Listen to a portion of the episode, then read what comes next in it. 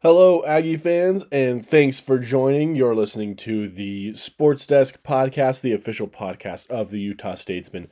I'm your host, Parker Ballantyne, and thank you again for tuning in today. I really appreciate it. Um, and it's going to be a really fun show today. Uh, we have the opportunity to hear from some really smart people who really know what they're talking about today. So, um, welcome to the show, and let's let's talk about what we have for you today. Obviously, the big thing that we've been talking about all week long since last Saturday is the fact that Utah State went down to LA and beat San Diego State in a blowout win to win the championship. Um, and it's just been a blast. And so uh, I told you we were going to have a bonus episode. Here it is. So thank you for tuning in to this bonus episode. What we have for you today is a series of phone calls. Um, so we'll start it off with Jacob Nielsen. Uh, you've heard from Jacob a lot on the podcast. He's coming on um, pretty often on Thursdays, and he does a great job. You know him, you love him. So we're gonna have a conversation with Jacob Nielsen that I had. Uh, there was a phone call, so we we have that recording and we were just talking about Utah State football. And then after that, we actually have another phone call with Cameron McCurdy, another recurring guest on the show. He's had his own show here at Utah State. He had a show called The Curd with Cameron McCurdy that was on Aggie Radio. Uh, he did a great job there, and every time he comes back, we we have a great time talking football. Cameron and I are, are good friends, and whenever we talk, it, it's hard to keep it short for you guys to make a reasonable length recording. He and I could talk for hours and hours and hours about Utah State football. So it was great to have him come back on again. He's he's been really willing to come on the show and he's been really fun to talk to. And then the third segment or the third guest, the third phone call will be with um, Mark Greenwood. He's a writer here at The Statesman. He's one of my coworkers. He does really, really good work at The Statesman. He's a really good writer. Um, he's really in tune with Utah State athletics and uh, the different athletes and sports that are relevant here. He was at the championship game in LA, so he has some really great insight on what it was like to be in LA uh, for that game. So it was a really fun conversation to talk to him. He hasn't been on the show before, but um, I really think you're going to enjoy listening to him because he was awesome. It was a great conversation uh, with Mark Greenwood, uh, writer here at the Statesman, and it was it was a great time. Hopefully, you guys will enjoy as much as I did because I had a really fun time talking to those guys, and I think they all had a lot of good things to say, and they had a lot of different things to say too. It wasn't just the same conversation three times. Uh, they definitely all have their own unique perspective that they were able to bring to the show. So, without any more delay, let's jump right into the conversation that I was able to have with Jacob Nielsen. Again, thanks uh, big shout out to Jacob Nielsen for coming on the show. Here's my conversation with him. All right, so joining me now is the one and only Jacob Nielsen, of course, the editor and my boss here at the uh, the Statesman Sports Desk. Jacob, how's it going, man? Great. How you doing? Good, good. I'm doing doing great. I want to talk to you, Jacob, today about Utah State football because we are the champions of the Mountain West, and it feels pretty good.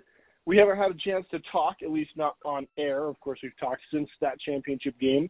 Um, and whenever we talk, that's basically a majority of our conversations that we have. So, what were your thoughts of that game going in and just beating the brakes off of San Diego State? I know you didn't really see that coming. Uh, the prediction you have on record was that we were going to lose. Um, but did you see anything like that coming? Like, what was going on in your head watching that game? Yeah, I mean, obviously going in, I predicted San Diego State to win. I thought that they were just the more complete team on both sides of the ball, and the run game was just so established that I thought our defense was going to have a hard time. But my mindset of what was going to happen changed pretty quick once the game actually started, and that's because I saw what the Aggie defense was doing.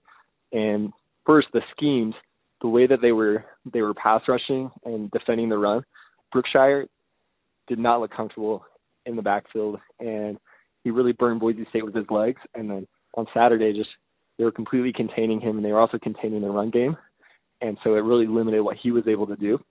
And so after those first couple of drives, I realized like, hey, the Utah State defense might, is is better than the San Diego State offense today, and they're uh, they're not going to give up very many points. So initially, I realized like, okay, like this is looking good for the Aggies. It's like the offense, the offense is going to come. They always get it going in the second half. Obviously, they were playing a great defense in San Diego State, but the points were going to come.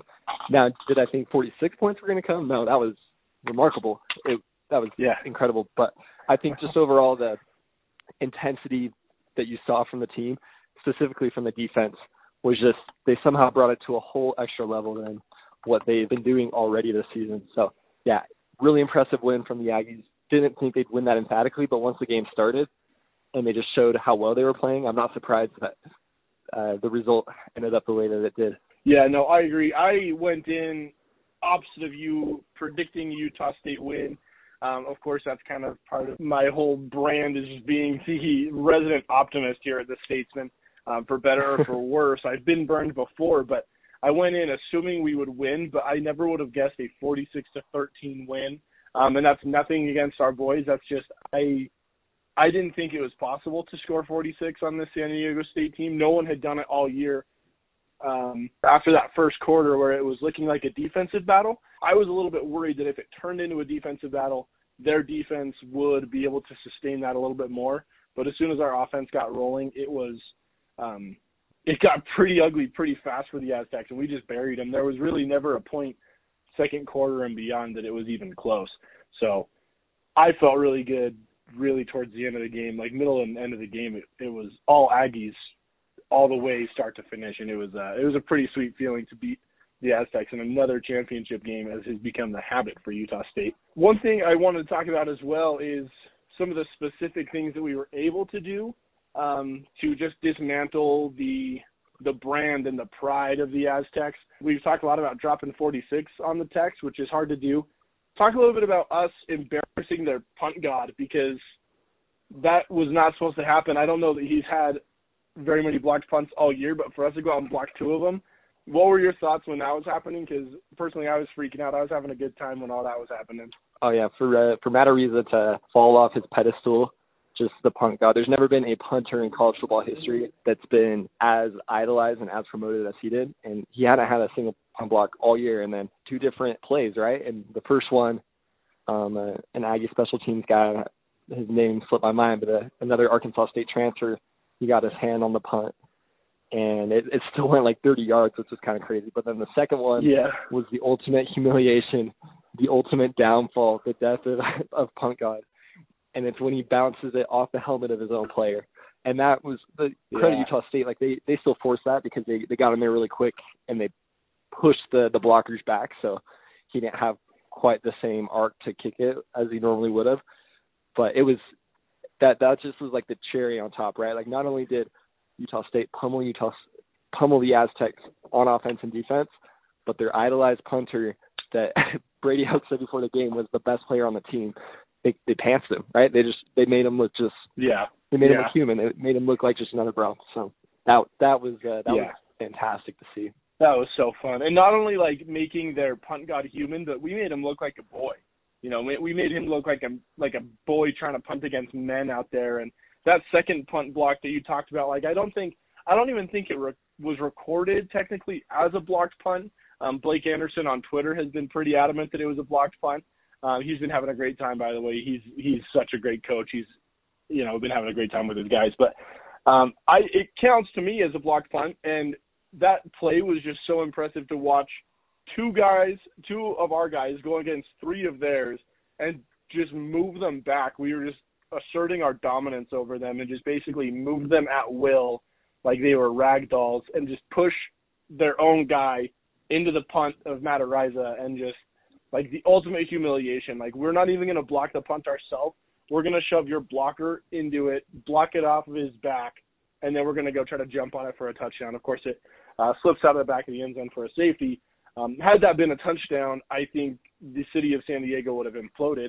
But that was just such a such a dominating performance for Utah State to just be able to go in and take everything that that San Diego State holds dear, takes their pride and joy, and just embarrass them on a national stage. So, uh, boy, did that feel good. I want to ask you a little bit about moving forward, uh, looking forward in the bowl game. Was there anything else about that championship game that you wanted to talk about? Of course, you and I could sit here and talk about that championship game for hours um, and have a good time doing it. But is there anything else you wanted to draw attention to um, from coaching or playing or anything in that championship game, or do you want to talk uh, bowl game for just a minute? just I want to bring up really quickly before the 2020 season when I was getting rolling when doing the journalism stuff. I talked to a lot of the players, talked to Kevin Meitzenheimer, talked to Deven Thompkins, guys that guess DT was a junior last year, but Kevin and Shaq Bond, these guys are seniors last year, right? And that was their mindset going into the COVID year that they were going to win the Mountain West Championship. No one believed them. They didn't have the depth of talent. obviously awful coaching staff, and it blew up in their faces for trillion reasons. But for those yeah. guys that they believed adamantly they could win the Mountain West championship, for them to get that extra year of eligibility and then accomplish it, accomplish their goal, that was pretty special. I was really, really happy for those players, the the senior, the seniors yeah. and the super seniors on the roster that were able to have that opportunity to uh, achieve their goal. No, absolutely. I could I could join you in singing praises of, of that group of guys um, all day long, but I think I'll just leave it at that for now um, with with what you're saying there. Um, but let's let's go ahead and look forward. We do have Oregon State in the LA Bowl. Talk a little bit about what you think that means to the program and to the team because I'm stoked for that bowl game. I think it's a huge milestone for the program, and I want to hear your input on that as well. Yeah, I'm stoked that Oregon State is the matchup. They're not the sexiest Power Five team, but they're a really good Power Five team. They're not Washington State. And That was an opportunity. That was a chance. Was there could have been a rematch, which would have sucked. But the Beavers, I mean, they going in the last weekend in the season, they still have a chance to win the North, right? And they beat they beat Utah. Utah State's going to play all three teams this season that, that Utah lost to, and right now they're one and one in those games. It's exciting, obviously. Gary Anderson coach there, so it's the it's the no buyout recovery bowl. That's what a Beaver fan said on Twitter. Yeah, Calvin Tyler Jr. Calvin Tyler Jr., our starting running back, obviously is a transfer from Oregon State, so a little bit of a grudge match for him. And so a lot of interesting storylines, but I think the biggest takeaway is how big of a deal it is that the Aggies are playing a Power Five opponent in a bowl game because the way that the contract's set up and everything, it's pretty much virtually impossible for Utah State to play in a Power Five play a Power Five team if they don't win the Mountain West Championship. And in the WAC days, in the the Big West days, they there was no chance of playing a Power Five opponent, right? The only time they ever have played a Power Five opponent in a postseason game was Baylor in 1961 in the Gotham Bowl. Here's the thing about the Gotham Bowl: it wasn't a sanctioned bowl game by the NCAA. It was kind of like like they were. Don't get me wrong, the Aggies were great that year, but it wasn't an official bowl game. So if you look through the NCAA records, that didn't even, even count. So according to Utah State, right. it's the second bowl game against a Power Five team that's history. According to the NCAA, it's the first. So the year of our Lord 2021, first time Utah State's ever playing a Power Five team in the postseason. That's a pretty that's a pretty significant thing. So I yeah, that's just that's yeah. the biggest thing. They've had big bowl games, the Poinsettia Bowl against a ranked Northern Illinois team, but playing a Pac-12 school in LA, um, uh, it doesn't get much better than that if you're uh, if you're the Aggies. Yeah, absolutely. And I'm glad you touched on that because we could talk about that Oregon State matchup. We could talk about the the storylines there with Calvin Tyler Jr. We could talk about Gary Anderson.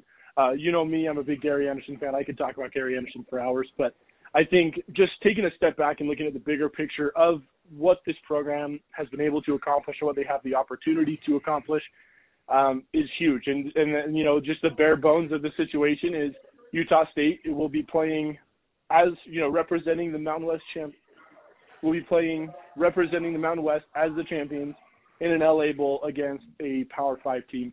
Uh, and like you said, that's something that kind of has never happened before, kind of has happened once before. Either way, it's not something that happens often. And even just from a group of five Mountain West perspective, um, it's it's not it's not easy for us little guys to go up and uh, get those go, get those big guys in the postseason.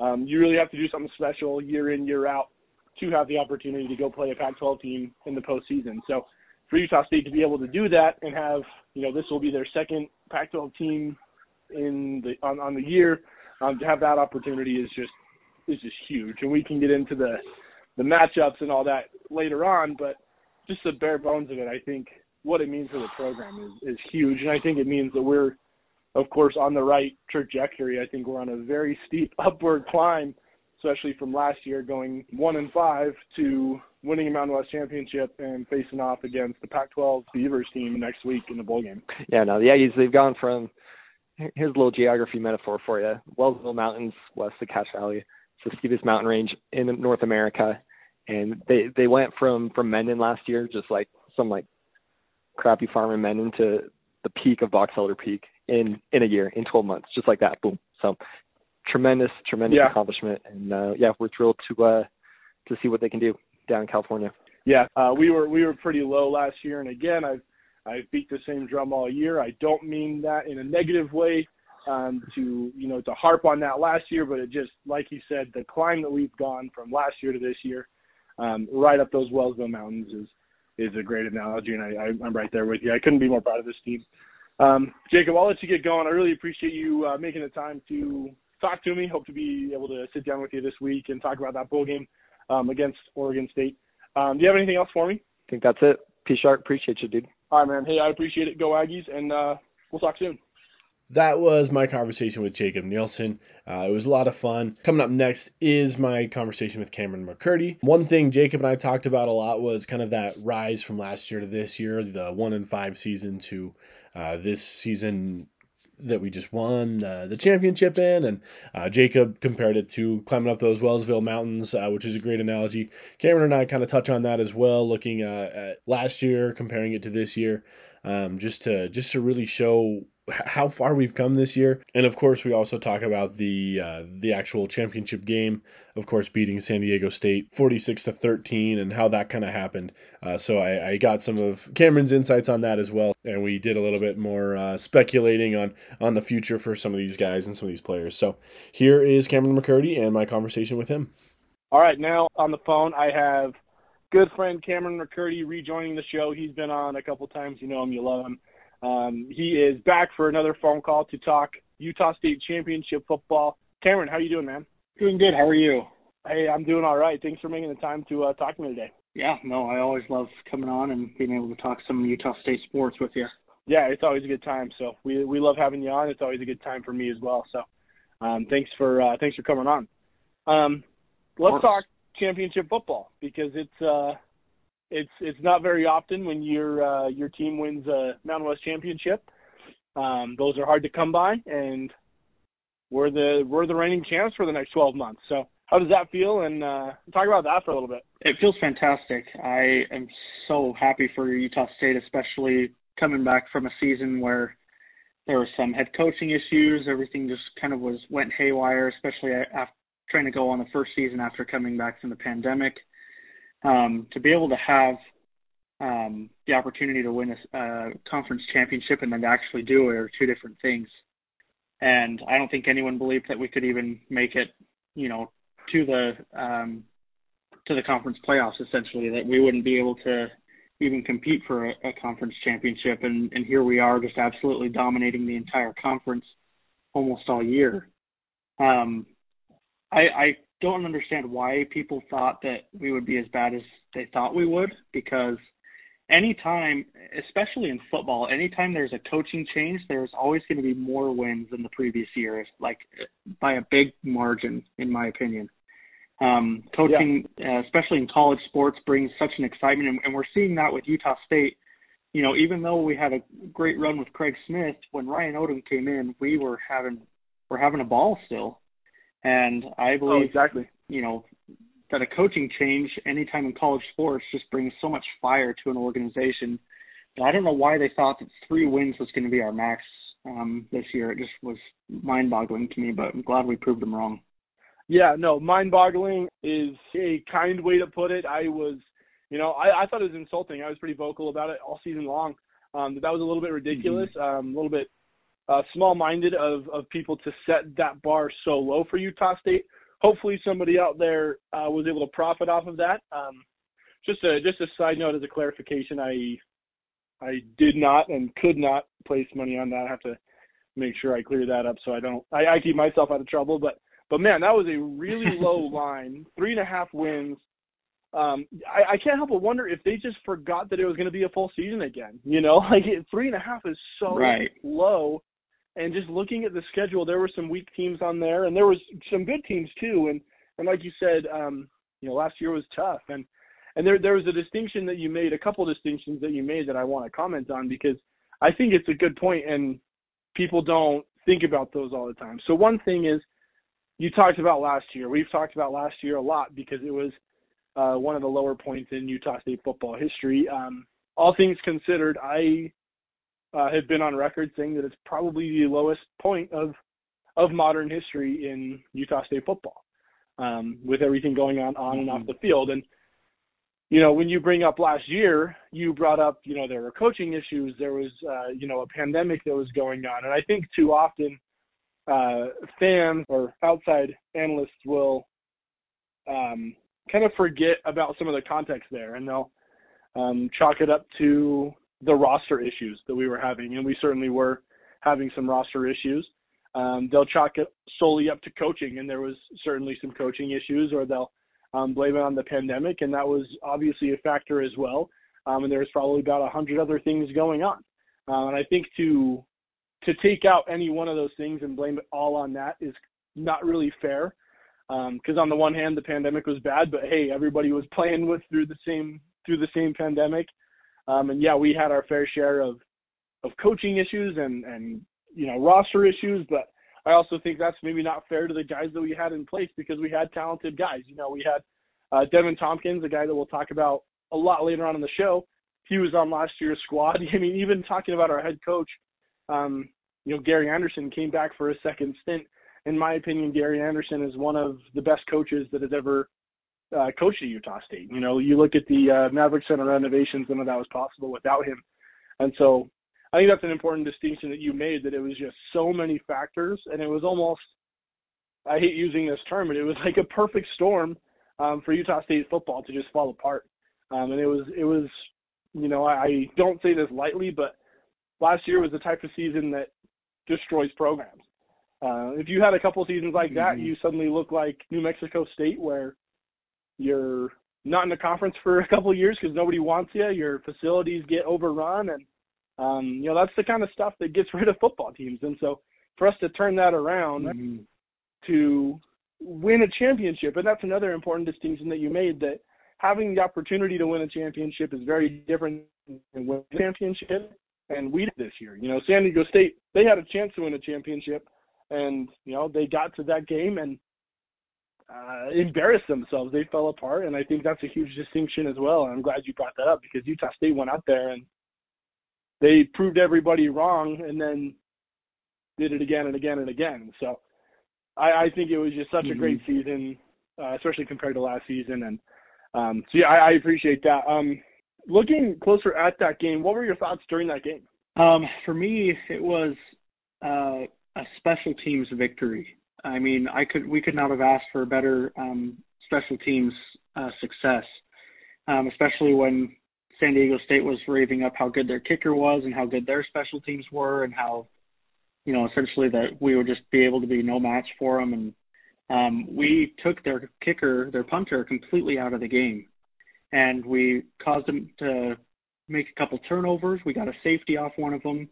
Um, we recovered a, um, you know, a kickoff uh, for, to be able to go and then score a touchdown off that um, kickoff return is just I mean, you couldn't have asked for anything better. I think the special teams really set the tone because um, it was pretty pretty close throughout the first two quarters, and then the, I mean, at the end of the second, going all the way through the rest of the game, we just absolutely took them out of the game.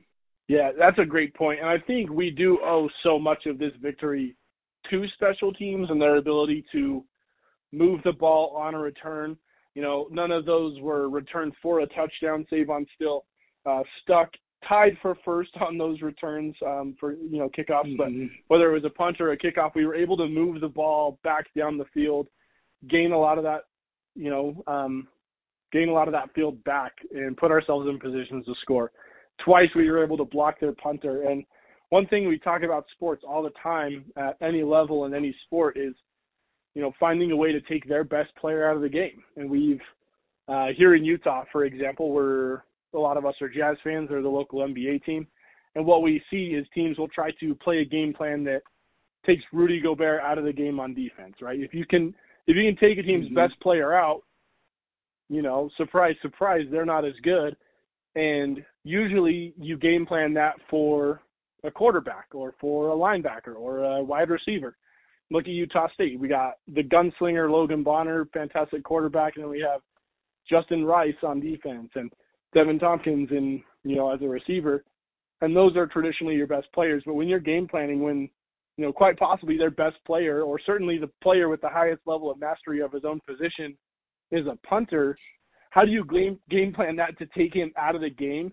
And they did a great job of that. They were able to take out probably the biggest advantage they had, which you know you know weirdly enough was their punter, and we were able to just take that advantage away completely um, through game planning and execution. And so it was it was great to watch that. Yeah, and and Logan Bonner, um, I I couldn't kind of put my finger on it throughout the rest of the throughout the whole season, but he kind of reminds me of Carson Wentz, a smaller Carson Wentz. Um, he is like he's got an arm that he can throw the ball, and he's really good at it, really accurate.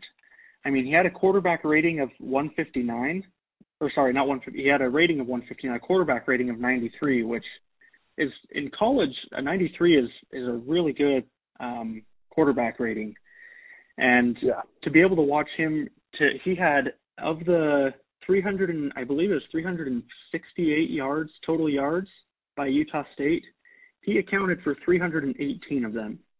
And when your quarterback is, you know, accounting for almost 80% of the um, the yards, the total yards that your team has made, you, you've got somebody special. You've got somebody who can really, really move a football team, you know, to win games. And, and we saw that this year. And he, he was a big important part of being able to get the ball to guys to really know the game plan, like you said, and really execute what we needed to um, in order to make it to the, the championship game and to win it. Yeah, no, that's that's a great point. And seems like Cameron, every time we talk, we're always talking quarterbacks, whether it's Logan Bonner and Andrew Peasley at the beginning of the year, um, or Jordan Love mm-hmm. when we have an excuse to talk about him. But yeah, let's talk about Logan Bonner for a minute because he was such a big part of this team, and uh, you know we wouldn't have wouldn't have won it without him. I can confidently say that.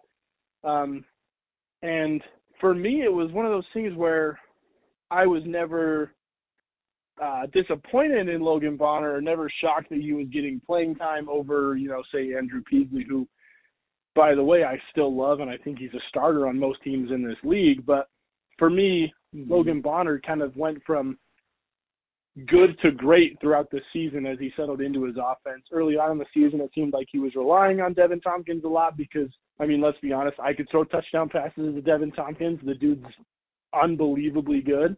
Um, but as he mm-hmm. went on through the season, he was able to target McGriff and um, Derek Wright, especially in the red zone, he got to a lot. And Brandon Bowling and Cal Van Leeuwen got some catches. And once he started to get a hold mm-hmm. of his, you know, his offense, he seemed to just get more and more unstoppable. Did you see the same thing, or did you kind of um, see something different throughout the season for him? Um, I definitely saw it improve. I um, we know that we were trying to we're in the beginning of the season we are trying to figure out okay who exactly are we going with? And um, as you look more and more throughout the season um, he got more time. Um, we're starting to get more comfortable with everybody there because I mean as a transfer it's definitely hard to get used to um, playing in a program. And I not only did Utah State ex- exceed expectations for you know people who thought they were only going to win three wins but I think they also ex- exceeded our expectations um, I definitely didn't think that yeah. we were going to win the championship game, but I thought for sure, hey, we can we can still win some games, and we can really, you know, make a statement here in the Mountain West to say, hey, we're not going anywhere. Just because last season we had some coaching issues, I think the team really came together because they the team came together and decided, hey, we're gonna we're gonna hold off on the rest of the season because we don't think that we should play if we're going to be having these kind of struggles, um, you know, within the team and that are on and off the field and that was something that they came together and they figured out. Um, and so I, I, I don't know. I really thought that um, Logan Bonner, especially, was um, one of the guys who helped really come in and just really lead a team, uh, especially for these guys who were looking for a quarterback. We were um, trying to look for who was going to be our starter throughout the season, and he really stepped up. And I really think that um, he can be an Aggie great for uh, the next year. Yeah, no, I I think so too, and the thing with Logan Bonner, I mean, I'll say this: there's a reason Blake Anderson's getting paid more than I am, um, and th- there's a reason he's the coach and I'm not. And it was almost like Blake Anderson had this uh, this attitude with Logan Bonner of, um, it's not if but when. You know, it's not if he becomes mm-hmm. an elite quarterback; it's when he takes that step. And it was um, just a matter of time. And hindsight's 2020. You know, I can clearly look back and see you know what, those quarterback battles that we saw in that Washington State game and in that Air Force game. By the way, Air Force, Andrew Peasley won that game for us, frankly. Um, but to watch the quarterback mm-hmm. battles that were happening then and then to look at the Logan Bonner that we have now, um, it was clearly very apparent to Coach Blake Anderson that maybe wasn't it clear to us that uh, the Logan Bonner is the guy that's going to take this team to the next level um, and to help adjust the culture from last year. And uh, one thing about last year, and um, again, I, I don't like talking about last year any more than the next guy, but I think you made another important point about last year um, in that a lot of the guys uh, stopped playing halfway through the season or at some point during the season. Of course, the entire team decided not to uh, fly out to Colorado to play the Rams last year. Um, and one one narrative that gets thrown around a lot is that they were quitters or that they quit on the team. And I, I don't think that was true. I mean, obviously that was probably true with certain players and certain times, but you know, you look at this group of guys, you look at eh, some of these guys that left or put their names in the transfer portal and came back. You look at some of the guys that probably could have had a chance to leave and didn't. And there is nothing about this team that says quitter at all. Um, and I think you're right. I mean, there was mm-hmm. a bad situation that was, you know, surrounding them, and I think they came to an agreement, whether it was with themselves or with each other, that it was better if they didn't play or if they explored different options. But at the end of the day, they all came back, and you know, all it's all due to Coach Blake Anderson coming in and you know riding the mm-hmm. ship a little bit. But they decided like we're going to come back, and not only are we going to come back, but we're going to buy in. We're going to be 100% in on this team. Um, no one's bigger than the program. No one's better than the program, and they just came to win. They were they were here to play, and they were here to win. So I I don't I don't think it's fair to call anybody a quitter from last year. Even the guys that did leave, Jaylen Warren comes to mind. Uh, he had a good year out at Oklahoma State, who also had a great year as a team, and you can't fault him for looking for opportunities outside of the the program. But for those guys that came mm-hmm. back, man, it's got to mean something special to go through that, um, and then to you know get some get some new brothers on the team and go out and win that championship.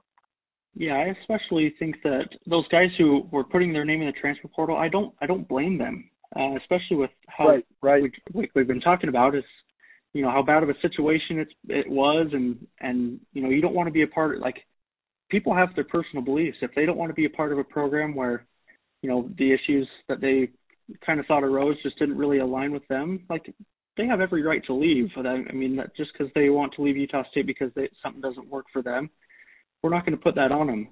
Um, and I don't, I, you know, yeah. last year was just such a tough year that I think anyone, like anyone who wanted to say like, hey, well, like we're done, like this is just, you know, everything's just coming in and lining up to just kind of go against us here, and it just kind of stinks. I think we, you know, and that's obviously not the reason that they forfeit the season was just because they wanted to quit.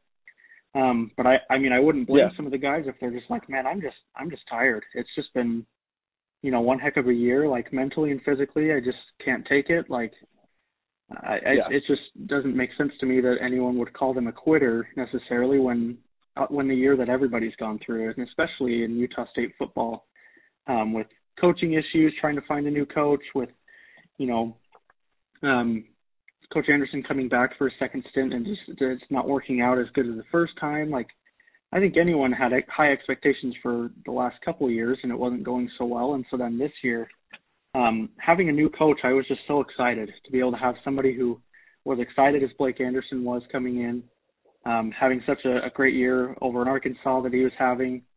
Um, it just was really, really exciting for me to be able to see like, oh, I think, I think our players can really get excited about this guy coming in and and some of the transfers that he's bringing with him was uh, just so key to to making some really great pieces that we didn't have um, going into the year, and it just made a lot of sense to me once Blake Anderson came in. So I'm really happy with what he's been able to do to change, um, not necessarily change, but just build up the culture to to be excited and to be able to um, have the guys think like, hey, we can actually go all the way this year. And I, I'm sure that they believed it from the beginning and um, they just worked so hard for it, and I, I'm so proud of them for everything that they've done. And you know, just a huge congratulations to the Utah State football team for winning the championship. Yeah, absolutely. Honestly, I, I couldn't say it any better uh, myself. That's that's just a great analysis of of Blake Anderson coming into the program, and, and and you're right. This team did believe it from day one. I I had an opportunity to sit down and talk to almost all the players before the before the team as part of their media days um, you know, they they had that trip down to Vegas and they came back and did a little bit of a media blitz here. And uh, Jacob uh, Nielsen and I, the, the editor here, basically had a chance to sit down in one of their classrooms in their um, in that football complex down on the you know, in the north end zone, and they basically lined up out the door and they'd come and sit down, introduce themselves. We talked for about a minute to two minutes, and they'd move on. We talked to probably half the team in in a short period of time. And one of the questions that we would ask pretty consistently is, "What's the ceiling for this team?" And not one of them said anything other than winning the championship. Every single one of them said, "You know, we're we're going to win the championship. Like we're going to win the Mountain West."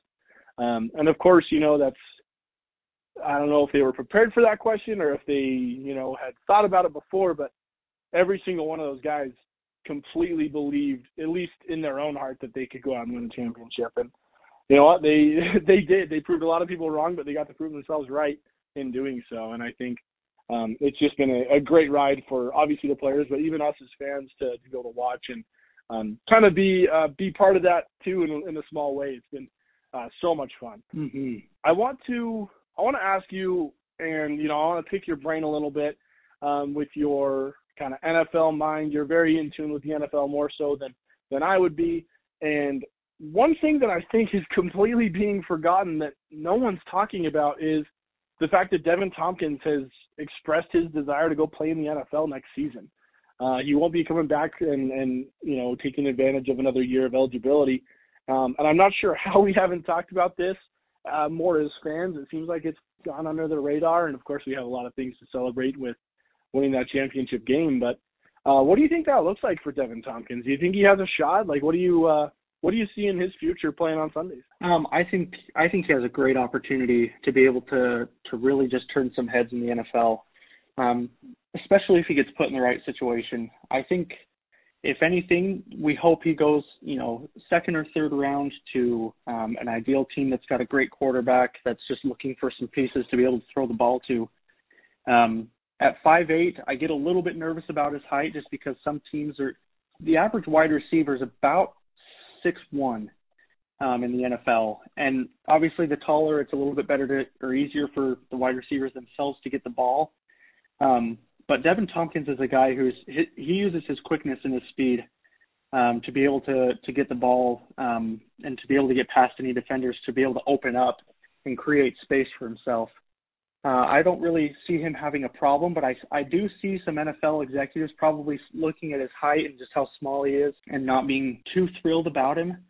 Um, while you know we as you know Utah State Aggies, we know exactly what he can do and what he's capable of, and um, just how close he was to to beating the um, the season record for total yards received this year. And I, I think that we've got a great wide receiver. I think he I think he can do some great things in the NFL.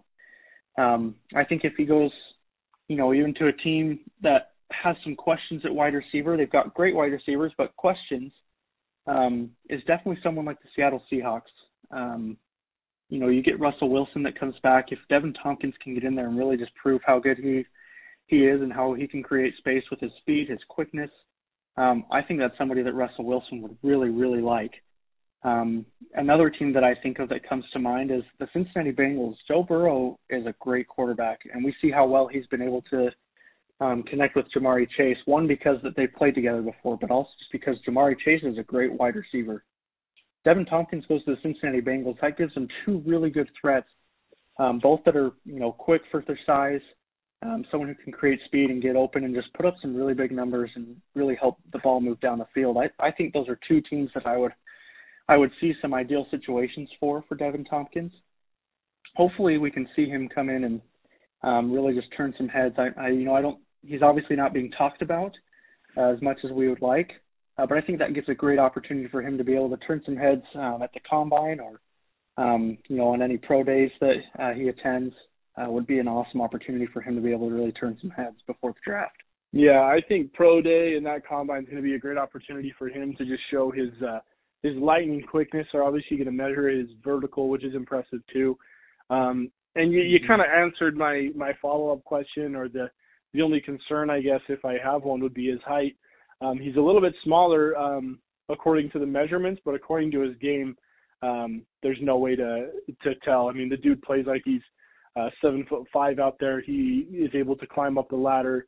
Uh, he's able to uh, make, he's able to compensate for overthrown or underthrown balls, and uh, he's got great hands. So I you know, watching him play, you'd never guess that he was a little bit undersized, um, but he's got the quickness. I think he's got the the hands. He's got that ability to go vertical mm-hmm. that I think is going to really help compensate for that. And and one other note, I mean, he led the nation in total receiving yards and yards mm-hmm. per reception. And I think if you right. if you lead the nation in two significant statistics like that, uh, there's no way you don't get a shot. Um, I think another thing is, um, you know, those numbers kind of allude to is his ability to get yards after he catches the ball because he does move really well with the ball. So not only is he getting open uh, to put himself in the position to catch the ball, but once he does, he's going to get around your guys and uh, he's going to find some green in front of him. Yeah, I, I'm really excited for him and what I think he can do. And and obviously there have been some shorter wide receivers who have been you know really great, um, really great players uh, in the NFL. I just think some of the executives probably look at that, and that's one of their concerns as well. And so I definitely don't think he's a, a I don't think he's going to just for that reason going to be a first rounder, but I think he goes second, third round. I just don't see I don't see an NFL team passing him up, especially with how good of a uh, season he's had with the yards he's been able yeah. to make and the space he's able to create. I think he's something that I, I would be completely shocked if the NFL passed him up. Um, I really think he's, you know, at latest fourth round. Yeah, I agree. I think he should get a shot. Obviously, he has one more week this week to prove himself uh, against some high-level talent coming from the Pac-12 against the Oregon State Beavers. So hopefully he can put on a show down in LA and uh, you know hopefully turn some heads there, and then of course uh, throughout the rest of that draft process. But uh, what a career he's had! Um, uh, it's just been it's just been really fun to watch him. He's just the greatest guy. Being able to talk to him. Um, one thing that is that just stands out to me is just how kind and polite he is. Um, every time you talk to him, um, we, you know, where I am on the sidelines after the after the games, I'll be able to interact with the players, and I try not to bother them too much, uh, but I'll I'll go and shake their hand and tell them, you know, good game or whatever. And mm-hmm. Deven Thompkins always just smiles and he he looks you right in the eyes and says, "I appreciate you." And uh, he's he's just the man. Like I I've loved being able to to rub shoulders with him a little bit. Um, obviously, he has no idea who I am and wouldn't recognize me, but um, being able to watch him from from up close has been really cool, and he's he's the man. So obviously, I wish him the best, and I think he I think he has a shot. Like you said, I don't think anyone's going to pass him up. But it, it's been great to watch this team and and these players. Deven Thompkins is a great great guy. Every every single time I've seen him in an interview, just like look just if you just look at him and glance at him and just his demeanor, just he seems like a really positive guy, a really happy guy, and I think that's really something that our team uh, needed this year was just a guy who was going to be happy and was going to be positive and be there to really help and push everybody. And so I think, yeah, I think he has a really great opportunity to go forward, and he just seems like a really great guy. Yeah, yeah. The the team is uh, not to take away from um, from the character that that he has, but the team is just full of uh, great guys. It's a bunch of a bunch of mm-hmm. stand up guys that you would uh you know you love you love that they represent our school and I think Blake Anderson has helped a lot with that as uh you know helping helping our team uh you know have some have some pride in in themselves in the school and you can tell I mean they, there's just a, de- a demeanor about them and you know a pride about them that they uh they're they're good guys and I, I'm proud to to have them represent our school especially when they get to uh, lift up a trophy at the end of the season so uh, it's been a ride. Mm-hmm. It's been it's been great and it's been it's been fun. There's not a more likable group of guys, that, in my opinion, and there's you know not very many.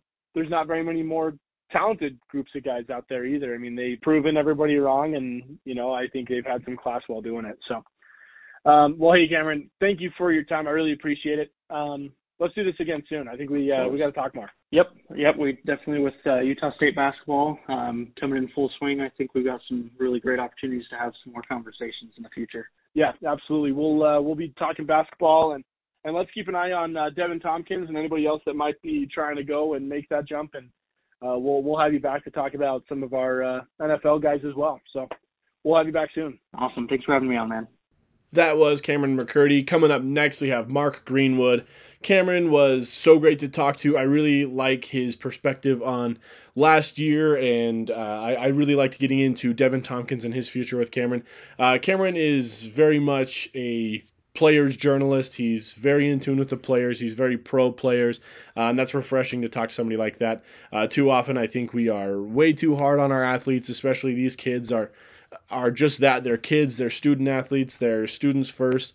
Um, and we're we're too hard on them sometimes. And so I love talking to Cameron, and he's very pro players and uh, you know, hearing him talk about the mindset of the guys from last year and, you know, why some of those things unfolded the way it did. Uh, the situation that they were in was not maybe conducive to their success. And after all, that's what college sports is all about. So I think that was a great perspective. Then, of course, talking a little bit about Deven Thompkins and what he's capable of. I, I think Deven Thompkins is going to have a great career. Uh, he's going to get paid to play football, and that's that's the dream, right? So, uh, very proud of Deven Thompkins, and we're really looking forward to see what he can do. Um, at that next level, he's like I mentioned, just a stand-up guy. He's one of those guys on the team that um, just talking to him makes your day better. He's he's such a good guy. Um, there's a, there's a few guys on the team that are like that. Um, that are just really funny and positive guys, and I think, like Cameron said, that's exactly what this team needed. The team needed leaders like Deven Thompkins, and some others are Savon Scarver, who is probably the funniest guy I've, I've met, funniest guy on the team for sure. Um, we're talking about Nick Heninger as a leader as well, who's just such a positive guy.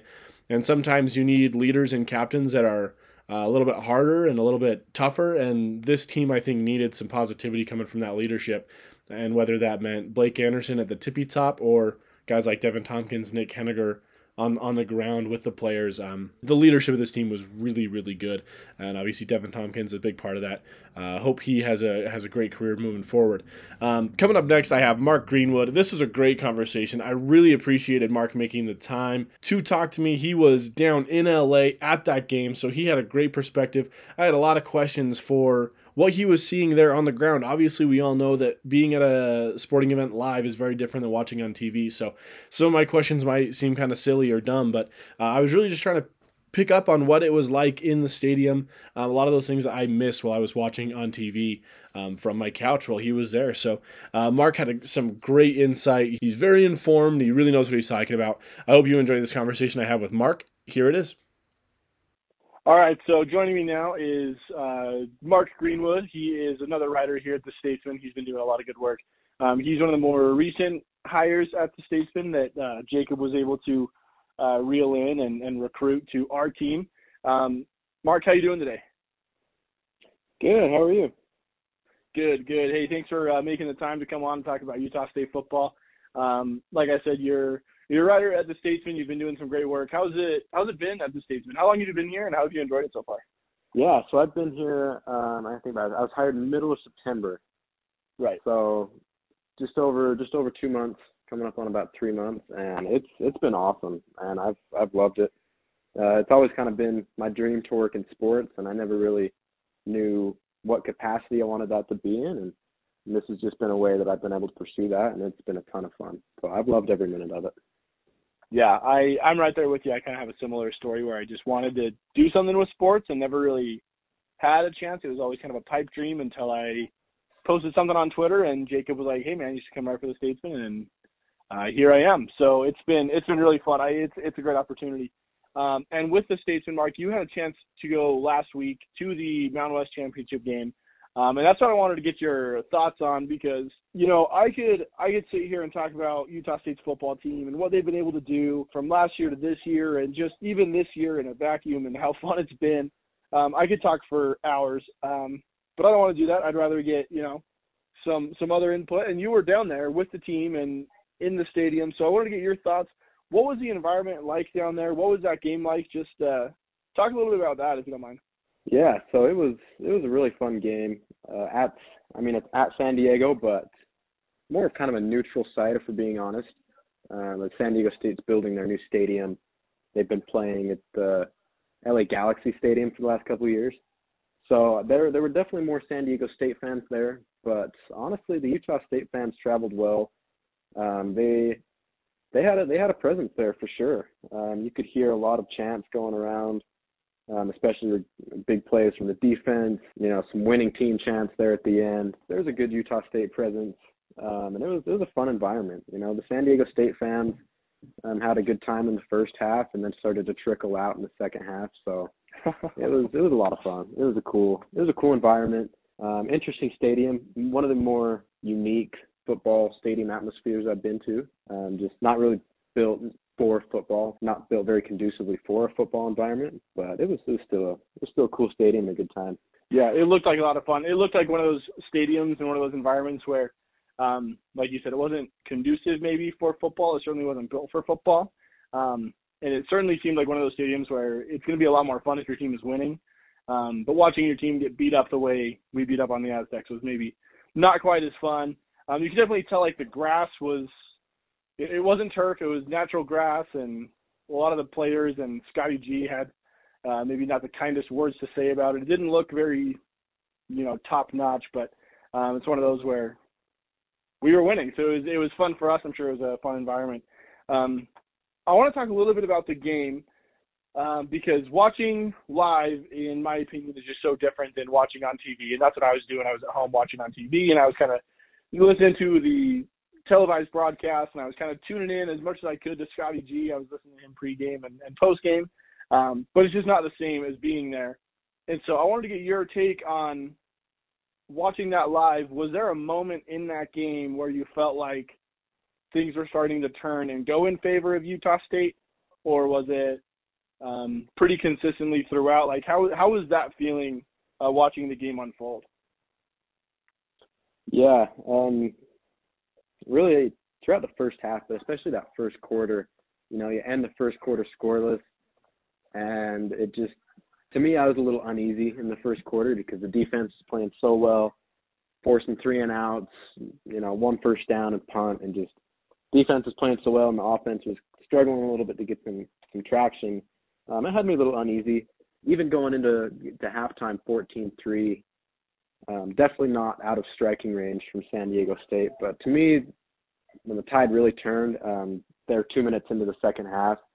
The uh, the 50 yard bomb from Bonner to to Bowling.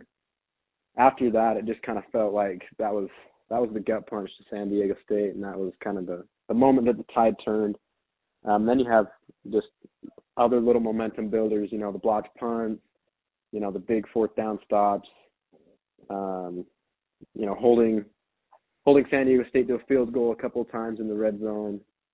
But to me, that that first possession right out of the half, you know, just it was only like five plays, big long touchdown pass, quick strike, and all of a sudden you're up 18.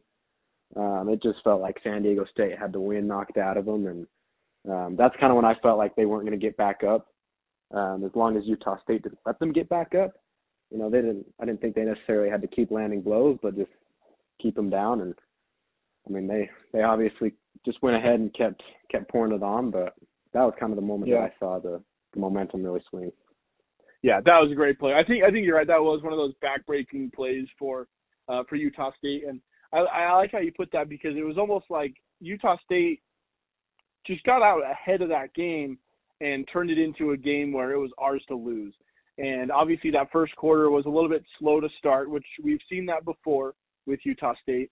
Um, and I think it's just come down to in a couple games where Utah State just has to say like, look, the first quarter we're just going to ride it off, and we just have to not fall behind. And once we get settled in, we're the better team quarters two through four, and that's been true for most of the season. Um, but coming out of that first quarter, early on in that second quarter, we just got out ahead. I mean, San Diego State never led, um, and it just kind of became ours to lose, and it kind of became very apparent that all Utah State had to do was not let San Diego State get up. And one of the one of the numbers I wanted to point to that to me kind of spoke to that of of Utah State just having to not let up was actually the penalties. Utah State was penalized four times for 42 yards. Meanwhile, San Diego State had nine flags for 120 yards. Um, that's a pretty big discrepancy, and it felt like to me watching on TV that San Diego State was just the inferior team. It just felt like it was all Utah State all the way from basically the beginning of the game, or at least you know the second quarter on.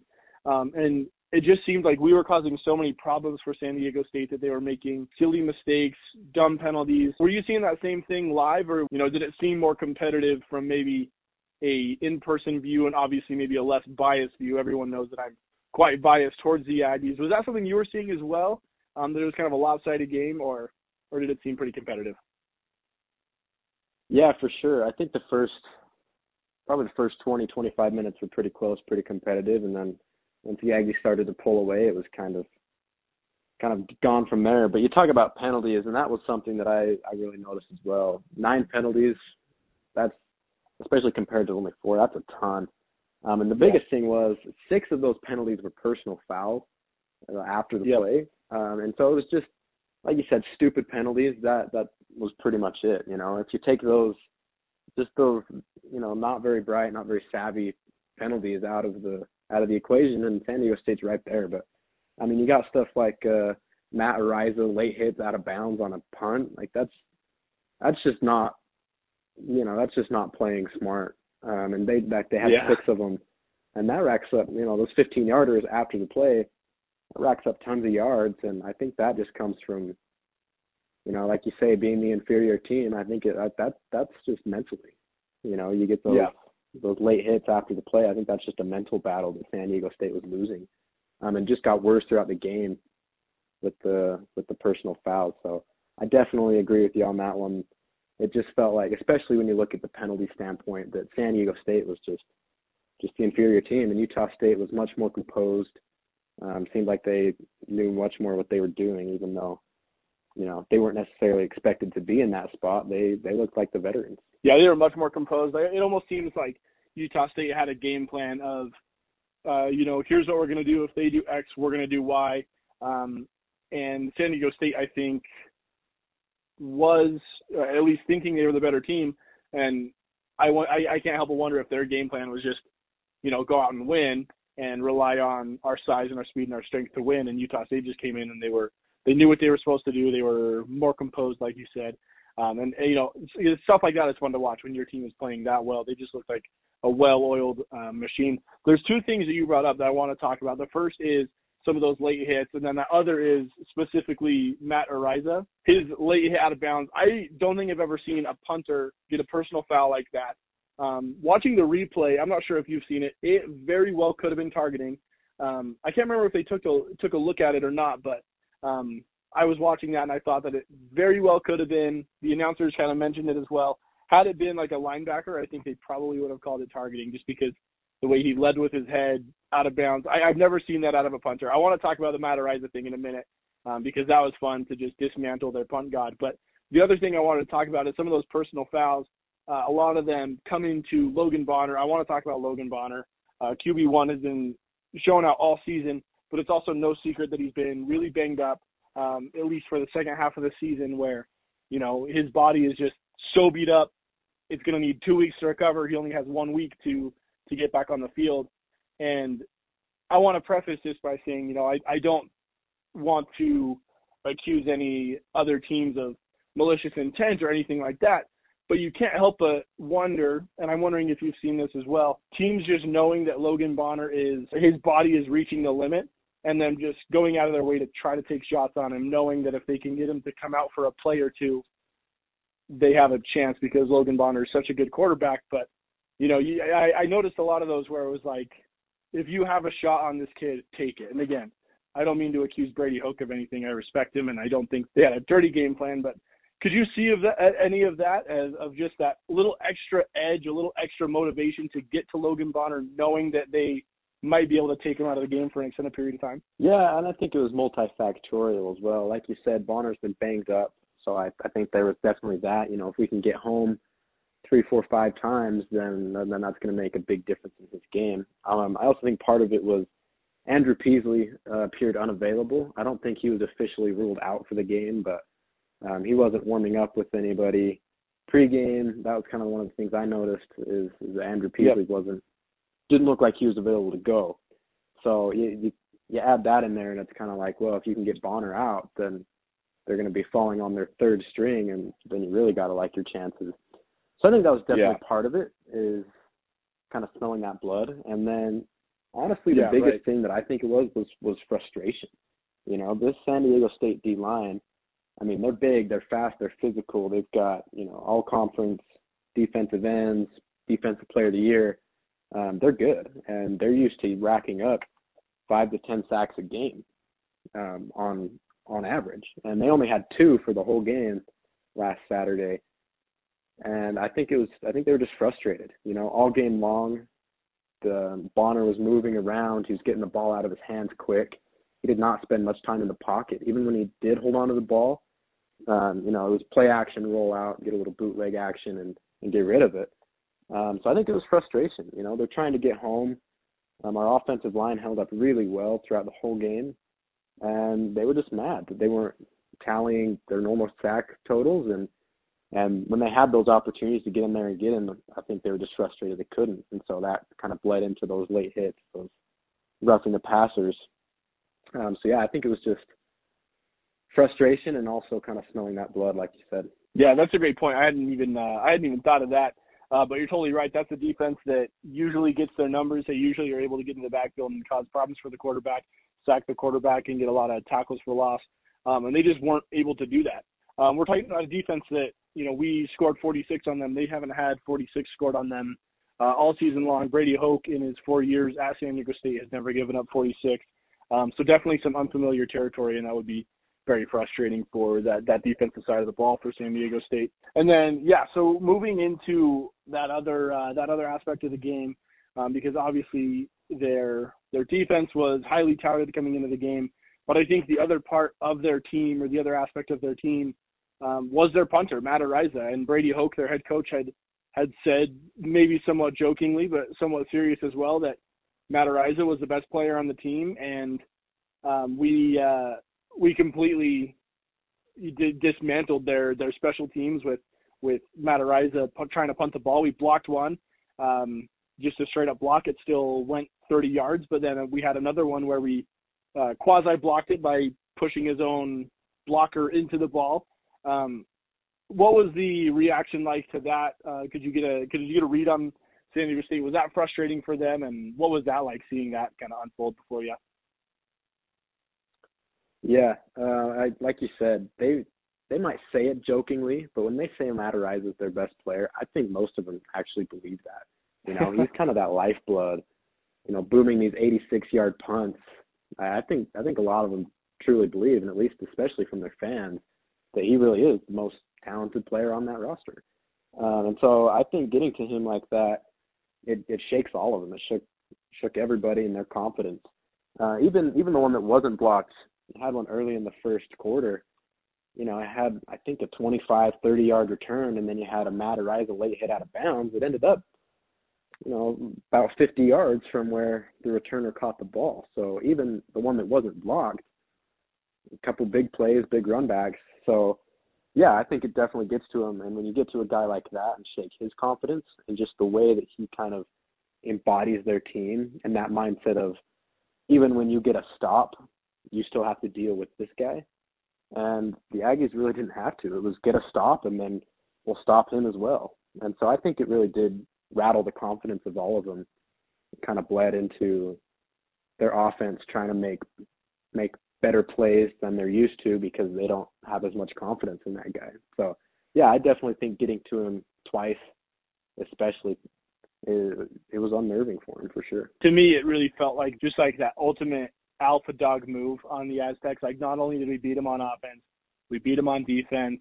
Um, we, you know, we could have won that game probably just as comfortably without blocking any punts. We would have won 46 to 13. Um, but just to completely, you know, puff out your chest, block a punt, block another one that you almost fall on for, a you know, a touchdown. It ends up being a safety, um, first safety in Mountain West championship game history. I mean, that kind of thing is just a total total indicator that we were just dominating the game. It wasn't close really at all. Um, otherwise, you know, we wouldn't have blocked two punts and um, had our special teams score a safety and all that. So that that's what it just felt like watching. It was just like I was almost in awe at every facet of our game and their ability to just dominate the you know the guys in front of them. And and talking about that, we've talked about this a little bit throughout the season.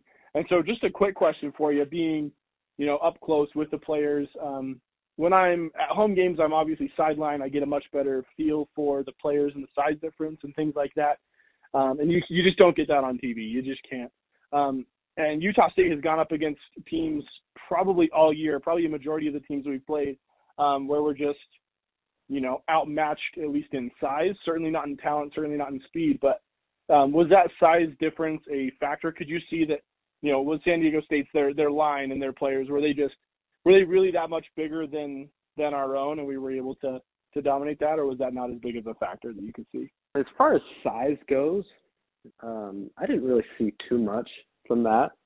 The thing that I was that really shocked me is the whole week leading up to that game, kind of the whole storyline was about San Diego and especially how much bigger, faster, stronger, and especially more physical San Diego State right. was, especially right. on the defensive side and in the trenches.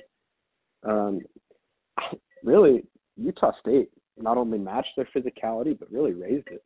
You know, the, yeah, Utah no, State D line especially just just had their way. You know, they were much more physical than the San Diego State O line and um same thing goes on offense. Just the battle of the trenches, the Aggies were much more physical on both sides of the ball. And so even if there was a slight size advantage for the Aztecs, um, you know, the Aggies kind of came out with that that underdog fighting mentality that they don't care. They didn't care about your analysis, your you know, what you think is going to happen. They just they felt disrespected, and you could kind of feel that energy from the whole sideline. Um, yeah. And so they just came out and they were angry, and it just showed in their in their physicality, and they just pushed guys around and, and had their way. No, that's that's awesome, and I I ask because, like you said, the storyline, the narrative leading up to that game was San Diego State's bigger, they're stronger, they're faster, they're you know especially more they're more physical in the trenches, and I I wonder because the way that game looked from the television, we looked like the bigger team. You know, we were we looked like men playing against boys. We just really I think embarrassed that team um, for them to lose that bad. Um, and so I, I wonder what that actual size difference was because um, the physicality you could see was there for the Aggies. Um, and it has been all season. You know, we went up against, you know, from from Washington State to BYU to UNLV, Hawaii, Boise State, all these teams that probably had bigger guys up front, um, but we were able to just match their intensity and physicality. So, um, you know, and and as an Aggie fan and as someone who's followed the Aggies, that's not something that surprised me to see that against San Diego State. Um, but it's just another it's just another week of winning a football game when the narrative has been about the other team all week long, and Utah State's done that uh, a lot this year. So uh, it was it was a great year and a great game. All right, Mark. So I don't want to take up too much of your time here. So I just want to want to ask one more question. I want to ask about the bowl game coming up. Before I do that, though, do you have anything else you want to talk about or touch on with that championship game or the championship run that we've had? I'd just like to kind of expound on something you just said now. Um, kind of talked about that the storyline was really all about the other team the whole season. And I think that's 100% correct. You know, even coming into the season, there were no no expectations for this team. Nobody thought anything was going to happen.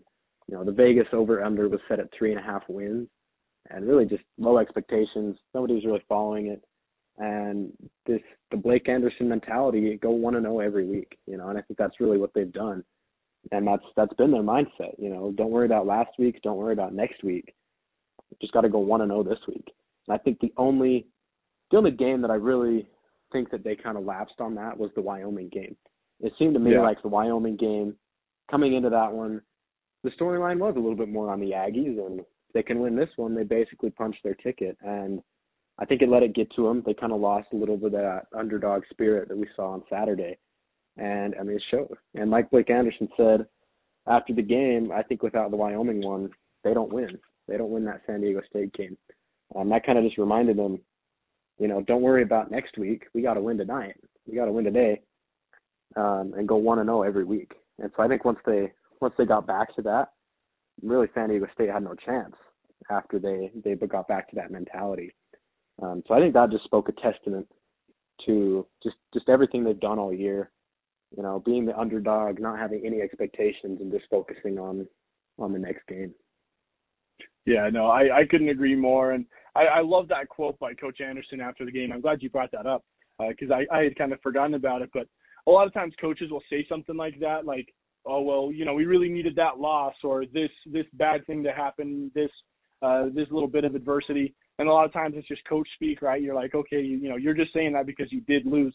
Um, but with Coach Anderson saying that, you know, I really do believe that. Like, I really don't know if we are winning that game against San Diego State. Certainly, you know, 46 to 13, which is a huge blowout of a really good team. Um, I don't know if we win that game without the Wyoming loss. And it is interesting looking through the season. You know, listening to my show, I've been talking about Utah State potentially playing in the Mountain West Championship for way too long. I jumped on it way too early.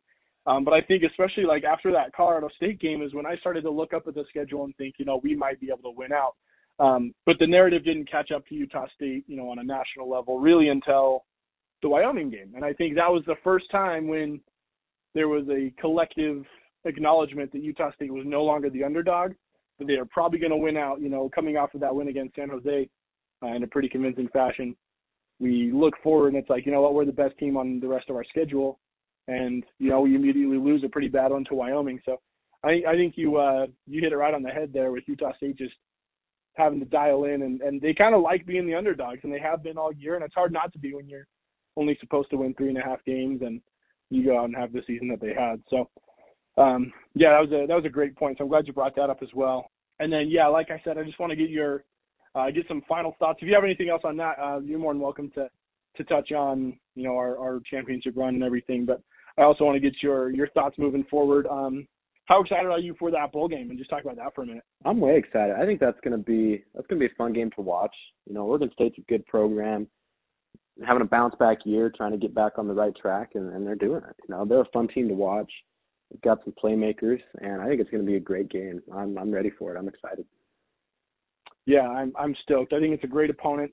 Um, it's not very often that we get to play Power Five teams, um, and certainly not very often that we get to do it in a postseason environment like this in a bowl game.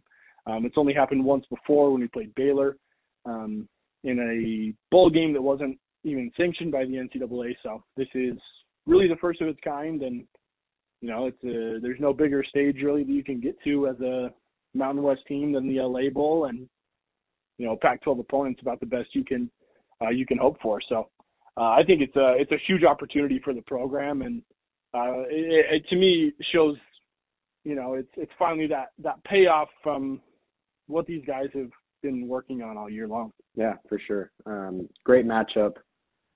Like you said, really just creates a great opportunity to just continue building on what's happened this year. You know, you use this, you know, success begets success. You know, you keep winning this year, keep winning next year, and you're a winning program. That's that's your culture. You know, people want to come here and play here because you you win games. So just another opportunity kind of build on that and continue to show everybody we're Utah State. We win games. That's that's our mo. That's what we do. Yeah, no, absolutely. I uh couldn't have said it better myself. You know, we we're Utah State and we win games. That's what we do. So uh, I think it's been really impressive what Blake Anderson has been able to do in terms of changing the culture. Um, and I think at this point, it's safe to say that that culture has been shifted, and now it's more about establishing a culture moving forward. And like you said, that starts this week. You you continue to win, finishes with finish this season with a win, move on to next season and win games next season, and that's how you establish a winning culture, and that's how you become you know, that's how you earn that attitude of we're Utah State and we win games, like you're saying. So, hey man, I really appreciate you uh, making the time to join me and uh, make time for this phone call. Um, do you have anything else on Utah State football that you want to talk about? Um, you know, I just think uh, this Saturday, want to know every week, right? Like they've been saying, I think it's going to be one. I think the game's going to be won in the trenches. You know, whoever wins that game is going to be the more physical team up front. And I think I think the mentality that this team's played with all year sets them up really nicely for that. Um, but just need to continue with that. Go one to zero every week, and and focus on, you know, the Mountain West Championship. That was last week. You know that happened. That's past. We got to get. We got another game. Um, and I, I think I, I think I, I think we'll see that this team is is going to do that. Um, last Saturday, I was talking to offensive coordinator Anthony Tucker after the game, and just asking him about, you know, where is there to go from here next season? You know, what's what's kind of happening? He had to kind of remind me. He says, "Hey, man, we got another game. You know, what are we talking about next season? We got another game to prepare for." I, just, I love it. Just hearing that from him from him last week, like, all right, these guys get it. You know, they're they're going to be ready. Um, so yeah, that game was last week, and and I think they're going to be zoned in on on this Saturday. So I'm ready to watch it. I'm excited. I think they're going to come out firing, and it should be a lot of fun. Yeah, no, absolutely. I I agree. Um, it is kind of it's it's fun, right? It's a little bit weird, but it's fun. You know, we won the Mountain West Championship. That's kind of the goal that we have all season. But you know what? Season's not over. We still got some more football, so we got to go out and go one and zero oh this week, and then we can focus on whatever happens in the summer, whether it's recruiting or moving on to play in the NFL. You know, every every coach and every player has a different agenda once that uh, bowl game ends. But until then, it's all about going one and zero this week. So, um, hey, I appreciate the time. I really appreciate um, you know your insights and um, t- taking the time to talk to me about Utah State football. One of the uh, one of the high points of the program for sure. You know, without a doubt. So I really appreciate it. Um, let's do this again sometime, man. Yeah, for sure. Anytime. You know, that's, this has been this has been great. All right. Well, hey, I appreciate it. I'll talk to you soon. So there's my conversation that I had with Mark Greenwood. Um, I told you it was a good one. He really does know what he's talking about, and it was a really fun conversation. Um, I really liked one thing that Mark brought up, and it's that conversation that he had with Coach Anthony Tucker. Um, the offensive coordinator of the Utah State Aggies this year obviously did a great job with the offense that we ran this year. And it's just so easy in sports to look ahead and to look beyond the moment. And the Utah State Aggies just aren't doing that this year. They just they are going one and zero oh every week, and you know what? It's worked ten times this year. Um, just taking it week by week, and you know what? They've gone one and zero oh in ten different weeks so far this year. Their final record is ten and three. So a wildly successful season for Utah State. And a lot of that does come down to the mental toughness and the mental focus of this team, and it comes from the coaching staff. And so Utah State's ability to go 1 0 every week, I think, is really going to help them this week. And we've talked about it, and Mark and I had a, had a great conversation about this. Um, Utah State is the underdog. They they kind of have to be an underdog. Um, they've been an underdog all year. I think that's a big part of their identity this year. They just constantly are winning games that they're not supposed to win. They are winning games when they're the underdog, like we talked about. The the moment they became not the underdog is the moment they uh, kind of fell apart in that Wyoming game and lost pretty bad at home on senior night for for the rifle. And looking at this game this week, they're definitely the underdog. They're going against a Pac-12 team, a Power 5 team. This Oregon State team, like Jacob said, maybe they're not the sexiest Power 5 team. They're not a conference champion. They're not a blue blood. They're not this, they're not that, but at the end of the day, they're Power 5, they're Pac-12 and they're going to be favored in that game and Utah State's going to get overlooked again and at some point Utah State isn't going to be able to be overlooked and at some point they're not going to be the underdog and that's going to be a um, something that we deal with next year as you transition from being the underdog to the top dog and how you go from the hunter to the hunted. And I, I think Blake Anderson and his staff will be able to to navigate that throughout the summer and into next season. But until then we go 1 and 0 every week and we have one more game. And so it's awesome that our season isn't quite over yet. We have a lot of other things that we're trying to focus on and pay attention to. Obviously we have basketball in full swing and we want to look at um, the future of some of these players and these coaches and there's all this going on. But you know what? Football season isn't over yet. We have one more game. Let's go 1 and 0 this week against Oregon State and uh, finish strong and put a, put ourselves in a really good position because uh, one thing that I believe very strongly, and Mark Mark brought it up, but it's something that I believe very strongly is that success breeds success, and that can mean a lot of things. I think success this year will breed success next year because you get to go out there and you get to recruit as a conference champion, um, and as a team that you know we have a chance to get to ten wins. Um, recruiting as a ten win team is very different than recruiting as a one-win team that we were doing last year. Success brings in money. It's it's it's revenue. Success on the football field is going to help enable the university to have success in basketball and in women's basketball and in women's soccer. So success breeds success and that's something I really strongly believe. And so this week going 1 and 0 it's bigger than this week and it's bigger than just one game. The team can focus on going 1 and 0 and they they have to get that tunnel vision, but you know, I get to look at the big picture and winning this game is part of a huge picture going into the summer, going into uh, recruiting season in football and hopefully, you know, bringing in some money. So I can't overstate the importance of this game, and, and I know this team will be focused and ready to go because they're not getting distracted by the conference championship. Because, like Mark said, that was last week. That's over. We can celebrate that later, but right now, football season's not over. And, and Coach Tucker talking about that, I think, gives me a lot of confidence that this team's in the right headspace to, to go in and um, beat this Pac 12 team and hopefully get another Power 5 win on the season, which would be a huge success for this team. We're already riding at almost unprecedented levels of success in this with this team and and hopefully it doesn't stop there. So I want to just say one last thing as we wrap up, and it's right along with that success breeds success attitude. Um, make sure you're supporting this football team and this basketball team. Make sure you're supporting the Utah State Aggies in any way you can. Um, and a big part of that's buying tickets. If you can go down to the LA Bowl and be there for this historic bowl game that we're playing in, get down there and be there. If you can get to basketball games, get there. And lastly, if you can donate to the program, make sure you're donating to the program. Uh, go over to UtahStateAggies.com and make sure you're buying tickets and doing things like that. But see if there's a way that you can donate money to this program so that we can keep these good times going, so we can keep winning conference championships in basketball and in football, and so that we can keep extending our levels of success in the sports that we haven't had success before. You look at the past year, and we've had probably unprecedented levels of success in football, in volleyball, in soccer, and a promising future in basketball. That happens because people donate their money and support the Aggies. So make sure you're doing that if you can. Thank you so much for tuning in today and listening to the show.